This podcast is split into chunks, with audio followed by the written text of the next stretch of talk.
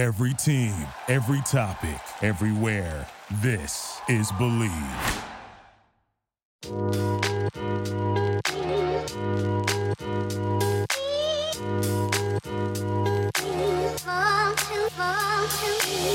Welcome to the Triple Threat Podcast. I'm your boy DJ Shockley, your usual host here every single week where we talk ball, we talk sports, we talk culture, we talk a little bit of everything on the Triple Threat Podcast. And today is no different.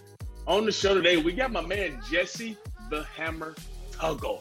You don't remember my man Jessie the Hammer Tuggle played for the Falcons, Pro Bowler, Hall of Famer in the Ring of Honor with the Atlanta Falcons. This dude has done many things. So we're gonna discuss all his career. He's got some kids that's playing in the National Football League. I mean, this dude is doing some really big things. So can't wait to sit down and talk to my man Jessie Tuggle. Let's jump around the sports league for a little bit to see what's going on around the world. And let's start in the NBA as we get NBA basketball tonight. And I'm looking forward to some basketball happening tonight. I'm gonna watch some myself. We got two teams with some star power. Obviously, we got the Pelicans taking on the Utah Jazz. We know the the Jazz are right now in the fourth spot. Right now, the Pelicans are on the outside, around the tenth spot. But Zion's back. He's back from quarantine. He got two days of practicing, so they're looking forward to seeing Zion on the court. And then in the marquee matchup, you got the Clippers and the Lakers, the top two in the West. LeBron, Kawhi, you got all the big time names in there, but one name, one guy you won't see is a guy from my neck of the woods who I know pretty well. My man Lou Williams. A lot of talk this week about Lou being quarantined for 10 days because he decided to go get some wings from a establishment here in Atlanta that a lot of people know. Scott, have you ever been to this establishment called Magic City?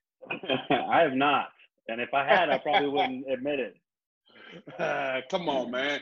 Nothing wrong. They, have, they got good food there. I've been there a couple times here and there. Way it back, way back, long time ago, long time ago. It must be good food. so they won't have Lou Williams, who has been a six man for a long time, and the NBA puts up tons of points. So they'll miss him in the first two games of this uh, season. But uh, the Clippers and Lakers, looking forward to watching those games tonight. And other news, Zion. How do you feel about Zion being back and watching him play. Obviously, he had to be quarantined for a little bit, but he's going to be back playing. You expect Zion to jump back in and be who we think he is, a big time star in his league.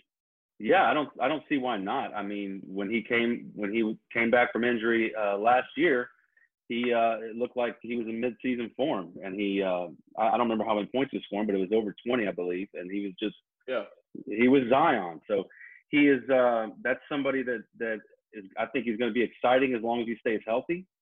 Um, he, he's he's dynamic. He's athletic. He, you know, for a dude, his he, he looks almost like Charles Barkley did back in the day, but he's but he yeah. but he but he jumps like you know MJ. You know. Yeah. And for all the people who don't know, that's my man Scotty D, who's always here with me every week uh, to give his opinions about everything that's going on. I love to, to bust his chops here and there. But uh, I'm looking forward to seeing Zion too, man. That's a big dude who can run, who can jump, and uh, mm-hmm. hopefully he he stays healthy during this time. And that's one of the things that I'm worried about during this little, you know, game of stretch that they have going on is how many guys will stay healthy. Because you're talking about guys, they get these little tune-up games, but when the real games come, it's going to be amplified because you got about eight to ten games, and you're going to get into the playoffs. How many guys have hamstrings? How many guys have quads? How many guys have ankles. I mean, all those little things you think about are cautious things that I know these players are worried about. So it's gonna be interesting to see what happens to these guys and if these guys can stay healthy. In the game tonight, the Jazz and the Pels have decided they will kneel during the anthem in solidarity around the Black Lives Matter floor lettering. And NBA Commissioner Adam Silver says, I respect peaceful protest. So you can see some of the NFL guys using their platform already to show uh, how they feel about things that are going on in our world and the injustice that are going around the country. So big games tonight. Looking forward to that. Scotty, who you got tonight? Jazz, Pels, Lakers, Clippers. I'm gonna go with. I think that the uh, I'm gonna say that the Pelicans are gonna come out and turn some heads. They're gonna okay. take care. They're gonna take care of the Jazz, and then I, I can't until I until they dethrone them. Well, I shouldn't say dethrone them, but I got to go with the Lakers. I can't bet against LeBron and AD. You know. Like show. Hey, you forget, man. Yeah, they got LeBron, they got AD, but they got J.R. Smith back too. J.R. Smith, the long assassin who always he's been as long as he with LeBron, man, he been good. So man, I can't wait to see my man J.R. Smith get back.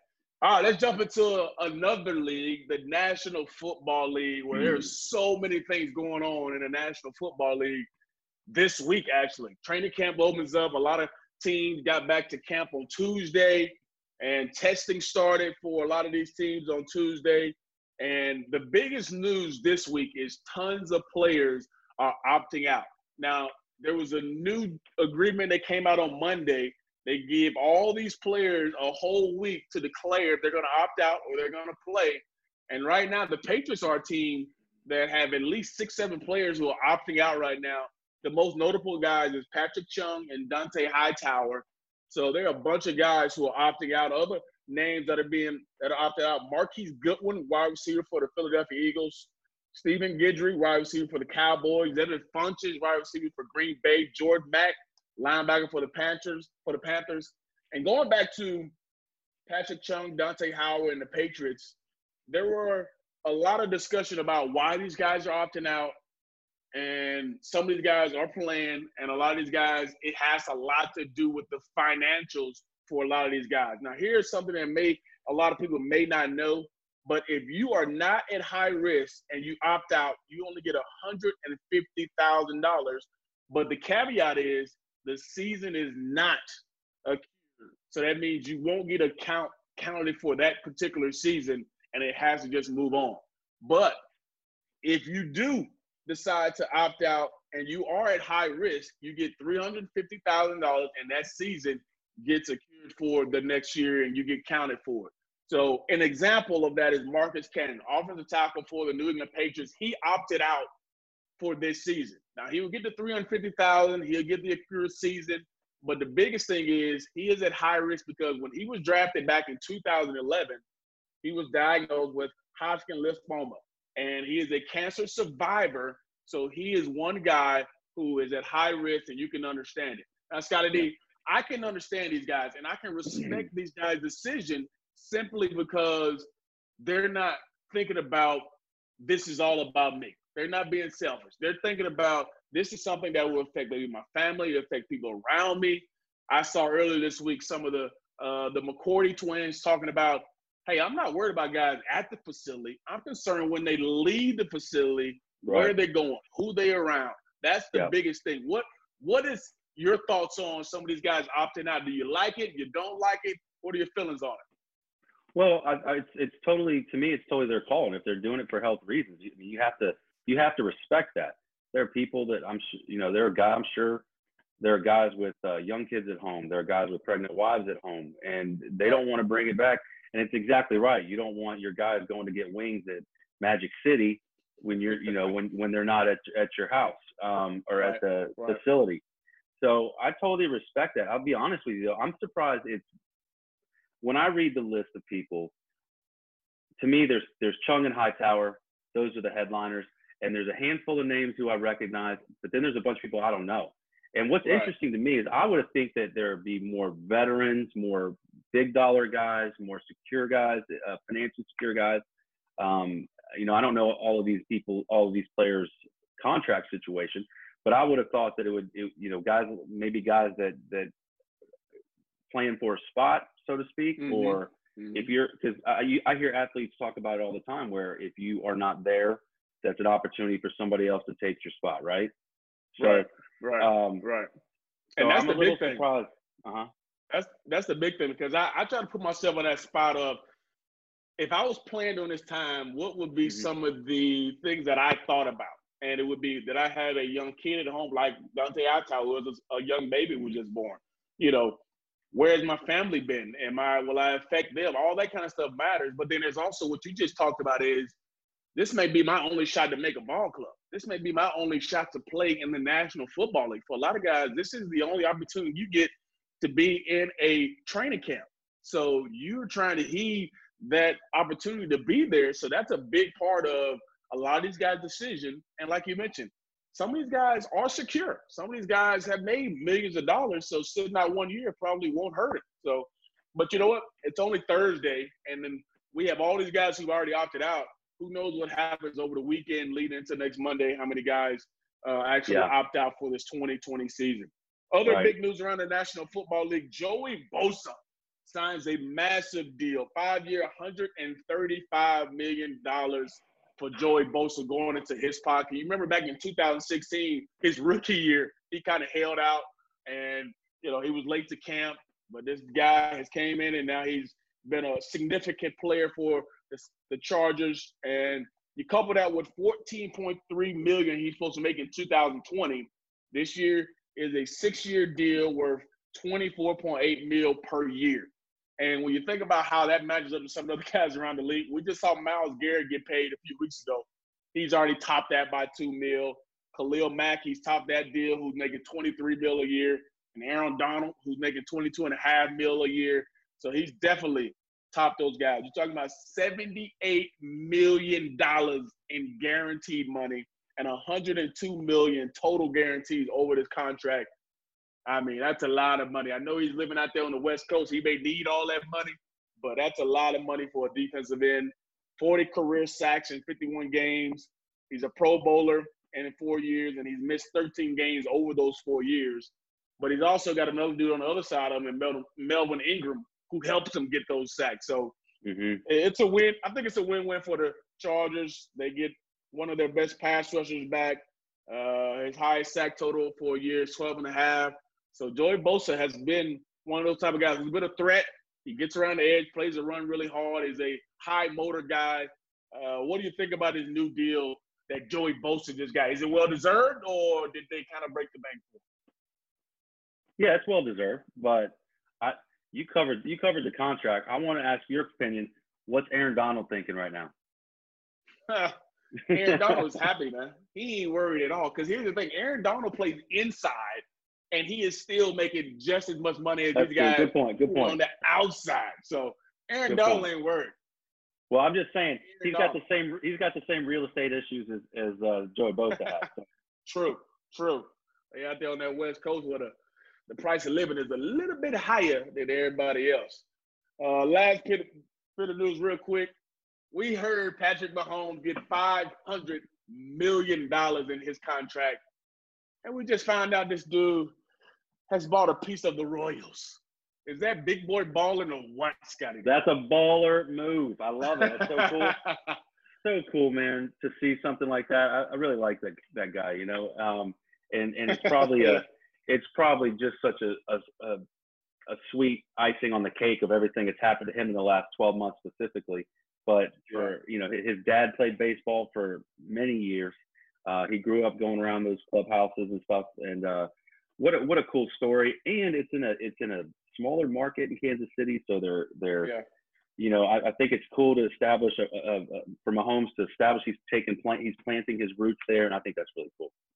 And what's great, I mean, what the good thing about it is these days is players are not just players. They're trying to be businessmen. They're trying to mm. make sure their future is fully secure and they're going to have that residual income for a long time. So, yeah, big prop to to Mahomes for getting into the uh, the ownership role and mm-hmm. having a piece of the Kansas City Royals. Major League Baseball, Scotty. I know this is near and dear to you. I know mm-hmm. there's a lot going on, and it all starts down in Miami, where they've had 17 players and staff test positive, and now they're going to daily testing now.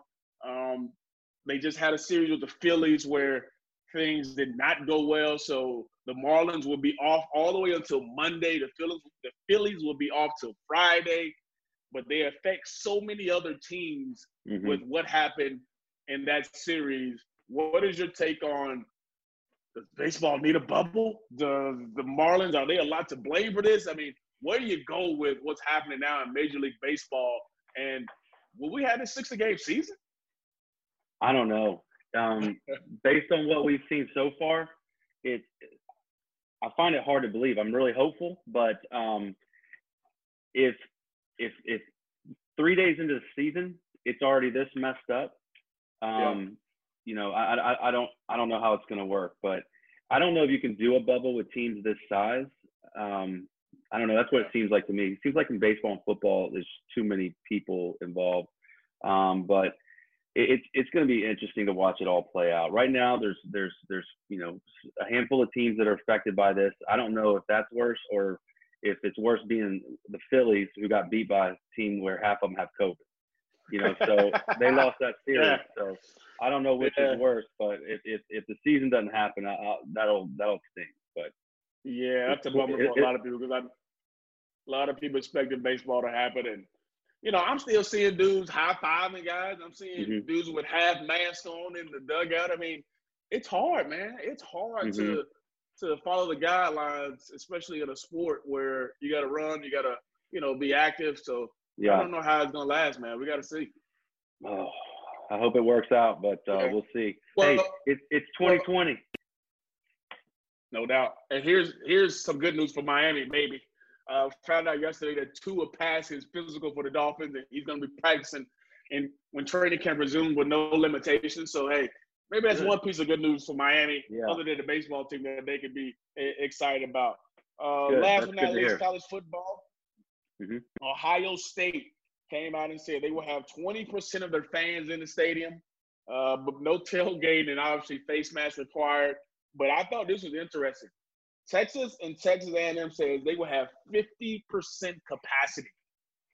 And Texas A&M is a school I've been in before. They got over 100,000 people there. You talking about 50,000 people? That's that's going to be a little tricky. So I wonder how that's going to all play out uh, when you know the season finally gets here, rolls around, and we get a chance to see some college football. That'll be interesting to watch. And Mhm. Scott, you know, every week I try to give you something. I throw you a little curveball. I try to trick you a little bit. I didn't even give you what it was today. You ready for this? All right, you here it is. So earlier this week, I saw a story, a video of a guy going to pick up his wife or his girlfriend or whoever it was, and his mom was in the front seat. And the mom and the girlfriend slash wife, whoever it was, got into a little argument. So my question is to you: If you are going to pick up your wife, do you make your mom sit in the back seat, or does your wife get in the front seat? Uh, I think my mom. Oh. I, I think my wife, out of respect, would sit would sit in the back seat and let my mom take the front seat. I mean, I, I don't I don't see it being much. I don't see it being much to uh much to discuss there. I think you know, uh, just like I I, I would probably do it. So if you had to make a decision and you pulled up and your mom's already in the front seat and your wife is waiting on the curb, you're picking her up from somewhere to get something to eat, do you say, hey, mom, get in the back seat? Or No, No. no.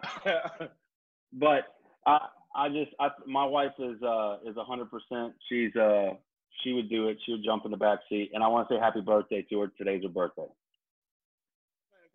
Oh, that's awesome, man. Happy birthday. That's awesome, man. Give, her- give her another shout out. Sing to her something, man.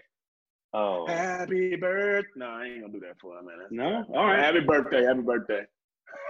all right. Thank you. I'll I'm tell with you, man. But all right, but for me, I don't think it'd be much of an issue. My mom and my wife are both like kind of passive with it. Like my mom would actually get out, like, "Hey, you sit in the front." My wife would be like, "No, you sit in the front." So we might have both of them sitting in the back because they're so nice to each other. So that's you probably how, chauff- how you mine be would their go. chauffeur. No doubt. I will have no problem with that. So all the news and sports that we just talked about, whew, a lot of stuff going on around the country and the mm-hmm. world in the sports world. But next, I'm looking forward to talking to the hammer Jessie Tuggle, and we're gonna get into some some interesting things with my man Jessie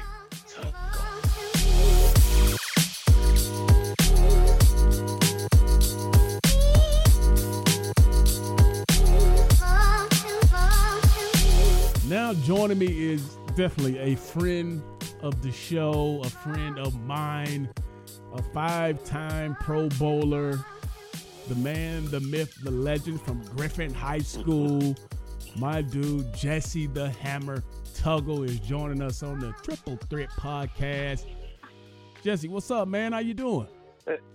Hey man, I'm doing great, man. Shout out to how you been, man? I'm good, man. I'm good. I, you know, obviously we got some some different times going on in the world, but everybody's been kind of trapped in the house, and uh, it's been a little uneasy situations here. How have you and your family been during this uh, quarantine time uh, in the Tuggle household? You know what? Over the last few months, you know, during this quarantine, I think I did more chores around the house than I did in the last 10 years. So it seemed like we got a lot of time at home you know, to share with each other. And Right. uh, things been good, though. You know, things been good. Uh, worked in my backyard enough, and worked in the house enough, but always something on that honey-do list to do. You know what I mean? No doubt. So, but, what- uh, what's the but more than craziest? anything, go ahead. What's the craziest thing you've done? Uh, a part of the honey-do list. Like I'm, I'm rebuilding an entire deck right now. What's the, what's what's the what's the craziest thing that uh, your wife's got you doing around the house right now? All right. The craziest thing I did during the during the whole quarantine thing was um, regrout Ooh. the um, um, the shower upstairs. You know, Ooh. shower upstairs. You know, we've been in the house for 25 plus years, Right. and I've been putting it off. And I was gonna hire somebody to do it. And I'm like, you know what? I think I can do this myself. So it might have taken one day on for a professional, and it took me like four to five days. ain't nothing wrong with that because you, ain't, you, Right. you you you don't have to pay them to do it. Exactly right. And the biggest thing is it's in that our bedroom we sleep in and no one else get to see it but us. But overall I did a fair job, man. You know, it was um my wife she she seemed to like it. It was an improvement with what it looked like and she goes, Well, I guess for a rookie it's not bad. but it was a lot of fun though, man. I don't think a lot of people would expect Jessie the Hammer Tuggle to be regrounding showers and all kind of stuff. That's what I'm trying to tell you. getting getting down and dirty. But I mean, what they expect? I mean, played middle linebacker, so you always been kind of uh, down in the dirt, gritty type of guy, right? Yeah, exactly. and that reminds me too because I was at my my mom's house down in Griffin, Georgia, and, and she was doing we're doing some upkeep stuff there, and and I was cleaning out her crawl space. Right. But my nephew was supposed to help me that day. He didn't come out there, and something came up. So you know Of how that goes when you need Oh, somebody. to, you know how you filling up a a, tra- a, tra- a trash dumpster. You know you Yeah. got a, a thirty footer in your yard. So Yeah. you almost doing like spring cleaning. You know what I mean? Yeah. Oh yeah. All right, Uh, so I'm working hard and I'm working sweating. Then my uncle comes by. He goes, "Man, now I see why they call you the hammer. Man, you you haven't stopped in the last three hours." Oh man, you was getting it in, I said, huh? well, that's one. I was like, "Well, that's one of the reasons they called me the hammer." So once I start, I can't stop, man. oh man, that's pretty cool, man. Well, I'm I'm glad you're doing good, man. Uh, obviously, I've known you for some years now, and uh, we built a pretty cool relationship, and uh, we can laugh and joke about stuff. And we're both Georgia boys. Uh, obviously, we we mentioned it earlier. You're a Griffin High School guy, and I remember when I was in high school playing against Griffin. I always thought you guys were on steroids. I thought you guys were always bigger than everybody else. You you know, coming out there with that that yellow on. I was like, these dudes are crazy. Talk about growing up in Georgia and obviously being one of the star players at Griffin High School. What it was like during that time for you. You know what? I came through Griffin High in the um, in the early '80s, and um, you know, in Griffin High, Griffin, Georgia, is a small town, but have a, such a rich football tradition. Mm, You know, I don't know how many of your listeners know this, but Griffin have produced more NFL athletes than any high school in the state of Georgia. stop playing. And that's and, that, and, that, and that's saying a lot. I mean, it really is Mm. saying a lot because that's, that's hundreds Jessie, high Jessie, where you getting your facts from? Because I don't know about Hey, that. look, now. trust me, man. Look, just Google it, man. All you gotta do is Google it. All right, so so when I came through, you know, I wasn't even thinking about ever, you know, thinking about playing in the NFL or nothing. I just wanted to be, you know, a kid that grew up on the dirt road, get an opportunity to play football, and hopefully earn myself a scholarship to go to college. And um, and I, you know, I got pretty good at it. And that was day my wife, who was my high school girlfriend at the time, and she, um, her uncle is Rayfield Wright. You know, Mm. Rayfield grew up right there in Griffin, Georgia. hmm Um, now he's a Hall of Famer, played with the Dallas Cowboys. And I remember the first time I met him, I was 18 years old. And I was like, wow, man, I just can't believe I met a pro football player. You know what I mean? And Yeah. I had no earthly idea that one day that That I would would play uh, 14 years in the NFL. Isn't that crazy? Man, that's pretty. That's a that's a pretty cool story, man. And obviously, leaving high school, you were a guy who only had two Division two scholarship offers. Is that right? Yeah, think about that. You know, because just think about the day and age now, how guys looking for all the offers and they getting 20 and Right. 30 offers from all the D1 school. I only had two. Wow. Uh, Valdosta State and West Georgia. And um, so when I came out, I said West Georgia too close to my house, so I think I wanted to just go down south to Valdosta. And and and if Valdosta did one thing I would say I was a Division two school, but they treated me like I was. A, you remember that term blue chipper? Yeah. You know when you came Oh, yeah. out, you probably was a blue chipper, and that and uh, so they treated me like a Division two blue chipper. so they had look, so they had my jersey out, and uh, they, they gave me the uh, the first class treatment when I was down there. It was a new program, but I'll never forget the head coach named Jim Goodman, and he came up to me and said this to me, and he said, Jessie, you know this program. So you come down to Valdosta State, you got a chance to literally put your name in the record books. Mm. So if you will, this this football program has only been here for two years. so you- this is the second year. So whatever you do, you do something great, you you're gonna put your name in history books. And then, and then literally, you know, I, I took I took that as a challenge and said, hey, you know, all the because the program, the football program was only in the second year when I got there, okay. and um, and so you don't have to, you don't have to do too much to put your name in the uh, record book. You know what I mean? Yeah, So- no doubt. so- ain't, ain't too many stats but- with two years in. Exactly right. Exactly right. So with that being said, I was a four year starter, man, and um, and sure enough, you know, I was the all time leading tackler down there for almost twenty years until until someone broke my tackling record. and, I- and I know that hurt your heart. I know that hurt your heart right there. Jason, I want to go back and I want you to tell me about your mindset and mind frame from being a guy who obviously you thought you were pretty good to play major division one football there are a lot of kids these days who are in that position they're working their tail off every single year and maybe they don't get the opportunity to play major division one football but you made the most out of it talk about going from high school to college and not getting that opportunity but making the most of it and the kind of things you had to mentally put yourself through to get to that spot You know what? That's a good question because um, you know every kid when he comes out who plays high school football want that D1 offer. You know, you Mhm. want an opportunity to play under the lights, you know, with a large crowd, playing on TV on Saturdays. But you know, but um, unfortunately, you know, it don't happen for everybody. It didn't happen for me. But I wouldn't I wouldn't change it for nothing in the world because what what did happen, it gave me a chance to go to a university where I can develop my skill. You know, I was able to be a four year starter. mm-hmm. Um, and then, and, not only that, just the friends I made um, along the way that we came in. And I got friends now that we came to Valdosta State when I was 18 years old. And then we all in our mid 50s and we're, we're still best friends.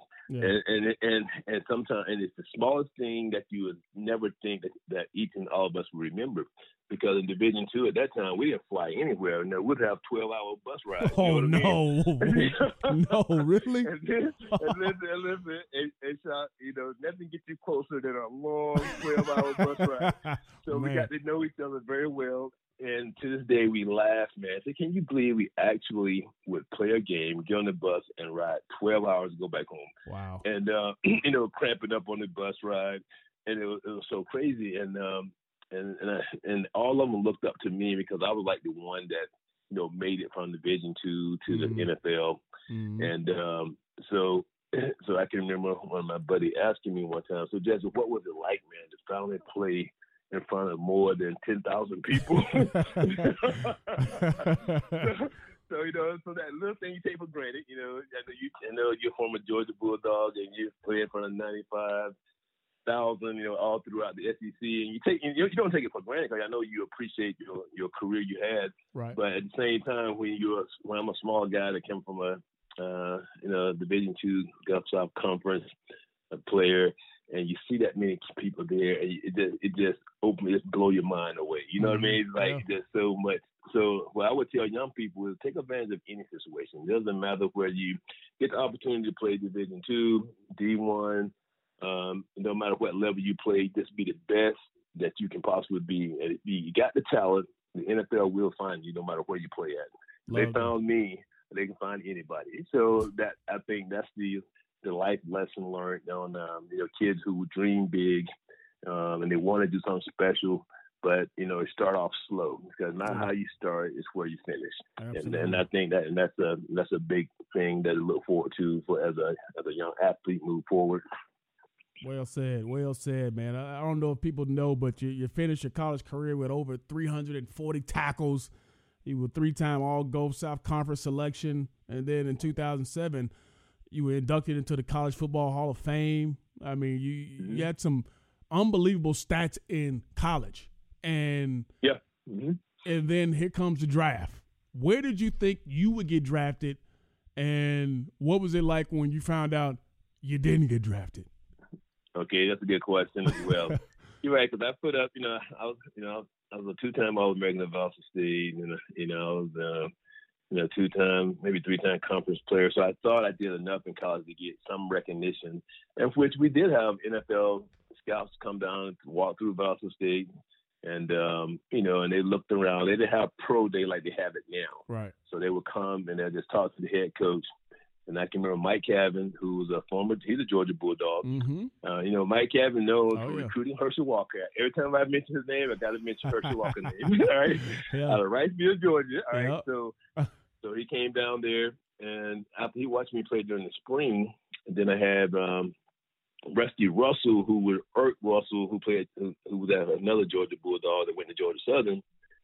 He was my um, Rusty was Erk's son, and he was my linebacker coach and our defensive coordinator. So Mike Cavan and him would talk about me all the time, and they'll say, "Hey, man, you might be one of the most talented linebackers we don't see uh, on any level here in Georgia, right?" And they would say that, but when you're young and you're 18, 19 years old, you have no earthly idea how good you are. You know what I mean? Right. All right, so um, so he said, man, all you need is opportunity. And sure enough, I, you know, I thought maybe I would get an opportunity. But 1990, 1987, when the draft came around, I was not drafted. And and this was this was back when they had 12 rounds, Mm. and um, and I wasn't drafted. But the right after the draft, the Atlanta Falcons called me and said, hey, listen. Hey, we've been hearing a lot of good stuff about this, this little short linebacker at Valdosta State. The guy told me he first talked to me. Jessie, Jessie, the, the internet say five eleven, but what what really? How, how tall are you? hey man, I'm five eleven. I just when I, I'm just when I, you know when you got muscle, you just look shorter. oh man, just hold on. Right, I know you. so- I know you. that is that is so funny. But I used to have uh, one of my uh, a good friend of mine who was my mentor, Joel Williams. You know, he played linebacker for Right. the Falcons for years, so Right, he used to tease me all the time. He's like, man, you so short, I can eat soup off the top of your head. Oh, so I, I had a lot of short jokes coming in, man. But all it was all in good fun because it just motivated me even more.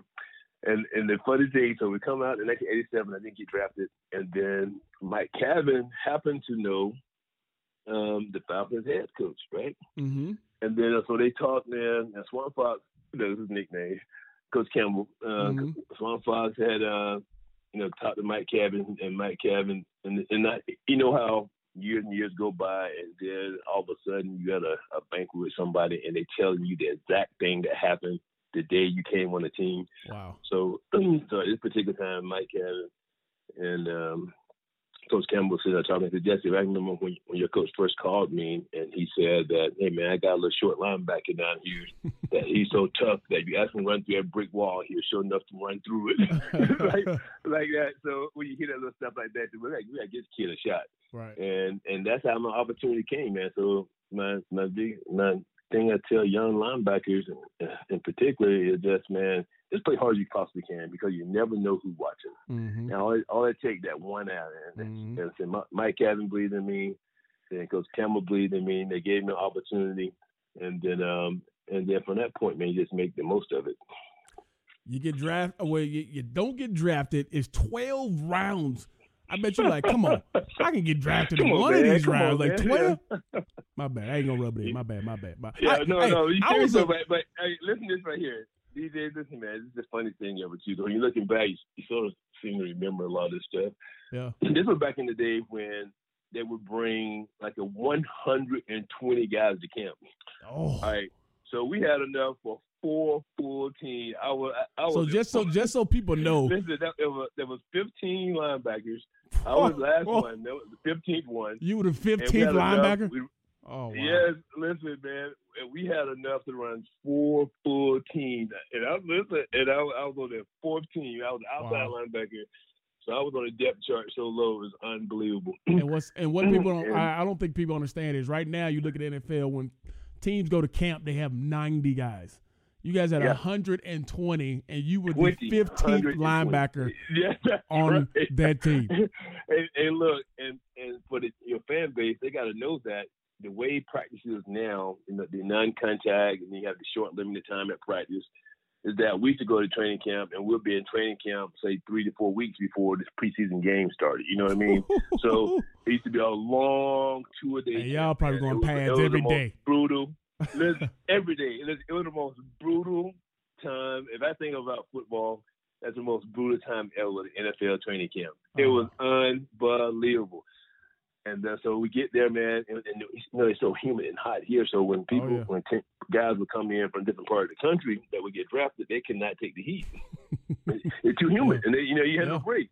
So yeah. we had guys passing out, cramping up, doing this, and every time one would pass out and cramp up, guess what happened, DJ? Moving on I moved up. up one spot. Nice. moved up another spot. So, so is that up. is that how you start to get more playing time? Is the guys around you Injury. just start getting hurt? Yes. Hey, listen, that's, that's listen, man that is the honest God truth. And wow. I, I, was sitting there, and so guys getting injured, guys getting hurt, guys can't practice, and I just kept moving up, moving up, moving up. And then uh, after three weeks of two of days, now the first preseason game started. Guess who was starting in the first preseason game? Out of all 12 draft picks, I was the only rookie starting in the first preseason game. Wow. I wasn't even drafted. And you was a 15 linebacker, but you started. That's right. Wow. you told him you him about taking advantage of an opportunity so when it presented itself, man, I took advantage of it and ran with it, man, and tried to and tried to, you know, just go out there and let my natural ability just take over. And um, and people found out that um, that I was a good hitter and a hard hitter, and you asked me to. I would try my best to run through anything in front of me. man, you know what? That's a that, that's that's a great story though, man. Because I, I I said it earlier. There's so many kids who are on the high school level who maybe are in rec ball or even on the college level mm-hmm. Aren't as big, maybe not as fast, but like mm-hmm. you just mentioned, work your tail off and things can go your way and you never know what happened. You know, I want to ask you, I don't know if I ever asked you this, but I'm sure mm-hmm. people would love to know where does the name the hammer come from? Who gave it to you? Where did it come about? Like, where did the name hammer come from? All right. Uh, uh, okay, that wasn't my first first nickname. Okay, it was my rookie year. We are in training camp, and we used to invite teams to come practice with us. So I think probably the fourth or fifth week, probably during the second preseason game, we were playing the Miami Dolphins. They came in, so they spent a week with us in Suwanee. Mm-hmm. And John Rade, John Rade was his another linebacker, played for the Falcons. He gave me a first nickname. He used to call me, you know, man, damn, you throwing guys around like yeah, rag dolls. I don't try calling you rag doll. so rag doll didn't stick to me though. It didn't stick. All right, so okay. And plus, I, I didn't like that name too much either way. Okay, but I was I was like extremely strong for my size and and um, you know I was a 500 pound bench presser and all that kind of stuff. All right, so so we started training camp, man, and now we in our sixth week of training camp, which is Ooh. unheard of these days when you say six weeks. Dudes, okay? dudes so, is quitting right now with six weeks. ain't happening. You ain't lying. And man, so we're in the preseason game, and I'm hitting some guys hard. They said, "Man, dog, dude, you a hammer like that." I don't forget. I don't forget who gave me that nickname. and from that point on, man, after that, my first rookie year, at probably the third or fourth preseason game, they started calling me Hammer, and then just for hitting people, hitting people, and um, and that and just kept and year in year out, it just stuck with me, man. And it, it is so crazy that um that, that, that was a pretty cool nickname there. You know, because yeah. I, that's the only thing I knew when I was in high school. The only thing I knew how to do was hit people. And yeah. when I went to college, man, I had, I used to just run through people all the time. So I got to the NFL. I didn't think it was no different. You know what I mean? Right, so right. I, I, was just running, running through people and just hitting them as hard as I could. And um, so it, it stuck to me. And um, and lucky enough, man, you know, sometimes I took the rough end of a lot of them hits, but I would never let the fans know it. yeah. I mean, I don't think people know your rookie year. You had eight starts, but you you still had 108 tackles, and from 80, and from 89 to 93. When I saw this, I couldn't believe it. You had 969 tackles during that period. Unbelievable. Yeah. You know what? I always wanted to get into the mind of a linebacker, and I wanted mm-hmm. to know kind of what are the things you look at pre-snap post snap, during snap that make you so good? I mean, obviously, to be able to find the football the way you did, you had to have some kind of just great unearthed nature where you know where the football is going and where it's at. How much time did you put into your preparation, and then also how much was right. that with just pure instincts in the ball during the game? You know what? You, you made a good point. I put a lot of time doing preparation, and a lot of it happened natural for me for instincts. You know what I mean? I, I always tell young players, learn the technique, get the technique down, mm-hmm. get the technique down. So now when you play, you never have to think about the technique. It'll come natural to you now. You know what I mean? Mm-hmm. So because if you can't hardly think and play at the same time, you have to be more natural. So and I was and I had I had very good instincts. So I used to watch a lot of tapes, hmm. and I used to watch, watch, watch, and I try to pick up the smallest thing. You know, what the guard doing, what the center doing, what the running back, the running back looking at me, if that center looking at me, if the guard got a lot of pressure on his fingers, mm. or you know that little little detail stuff, man. Mm-hmm. So you can try to get that edge, you know, that competitive edge. You know what I mean? Right. All right, so I can remember probably my fourth or fifth year in the league, and we was out in San Francisco, and I would make a ton of plays out there. And um, I can't remember the I don't know what Hanks one of the defensive backs after the game. He said, "Man, you know what? I sit and I look at you while we playing and wonder how fast, how quick that little short linebacker can get to the ball." He mm-hmm. said, "Well, what is it? It's like you get to the ball faster than the linebacker I've seen before." he goes, "What is it?" Then I didn't think much about that. Then we then later on throughout the year, I'll get the backwards linebacker would ask me, always ask me after the game hey man, I know you on tape, and I've been watching you live. How do you recognize the ball so fast? Right. You know, you know, back in the day when they ran two backs, most teams ran the 12, the 21 personnel. Right. Okay, we did a lot of you know a lot of um, traps and counters and sweeps and all, you know all the different two backs running schemes. Right. And I and actually always watch the guards, watch at the guard, look at the center, and try to get a hint of what's going on and it I used to have so many reads, man. So by the time I the guy who gonna block me, my, my goal was first of all beat the guy who who assigned to block me. Okay. Once I beat him, I'm off and running to the ball there because no one's yeah. accounted for me. You know what I mean? So right, right. I always try to find out who was blocking me on every play. Nice. And all I had to do is beat that guy there. Then I know for a fact I'm I'm about to run through somebody after that. Man. a quick story. Well, later, later in the year, we know we drafted Bob Whitfield. Mm-hmm. Okay, we know, Whitfield had a long career with the Falcons. Yep. But I remember him first and second year in the league. He said that when it was still running county. You know, Whitfield probably six eight. You know how big Whitfield is, a huge guy. Yep. And he just look at me, man, and I always tease him. And I hope Bob listens to this podcast because he, he only had one good eye. You know. so, so when I would see that, we're gonna send it to Bob. We're gonna make sure Bob hit it. Absolutely. When I see that good eye roll toward me, looking at me, I said, okay, here comes the counter right now. Cause I, Bob is assigned to block me, and I'm going to look like I'm going to act like I don't know he's going to block me. Right. And then at the last minute, I'm going to jack him so hard. You know, when you think that somebody don't. And then all of a sudden, you coming up, and, and I always tell everybody, particularly short linebackers, hey man, we short, but you know the big thing about it though, this whole the whole time you've been playing high school football, college football, pro football, you know that low the lowest man win. The game is about leverage. So mm-hmm. we already built low, and I just squat down low so hard and come out of my out of my thighs and legs and hit Bob so hard. and he swear the coach was giving me the play.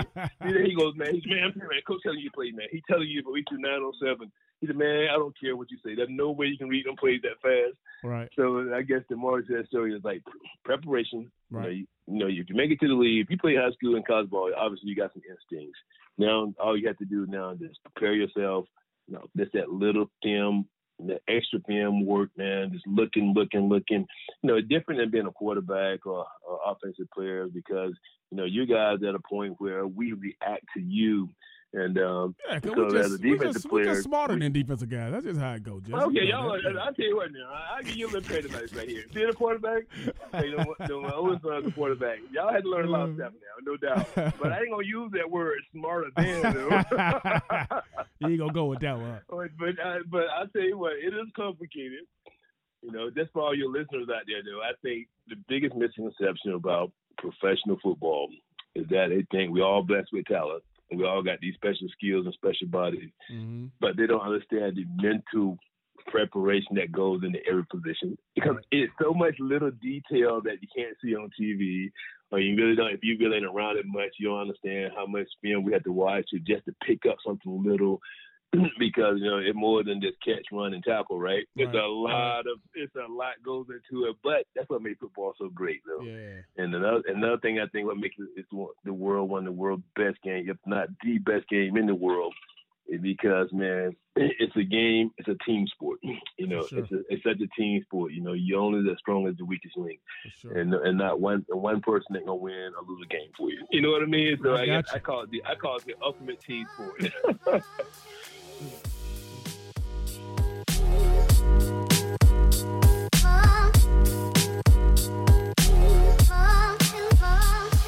Appreciate my man Jessie Tuggle sitting down with us, and please stay with us. We got another episode next week with Jessie Tuggle where he's going to talk a little bit more on the back end of what he's doing now and about his guys, his kids as well. But we appreciate you joining us. Remember, continue to subscribe, continue to share.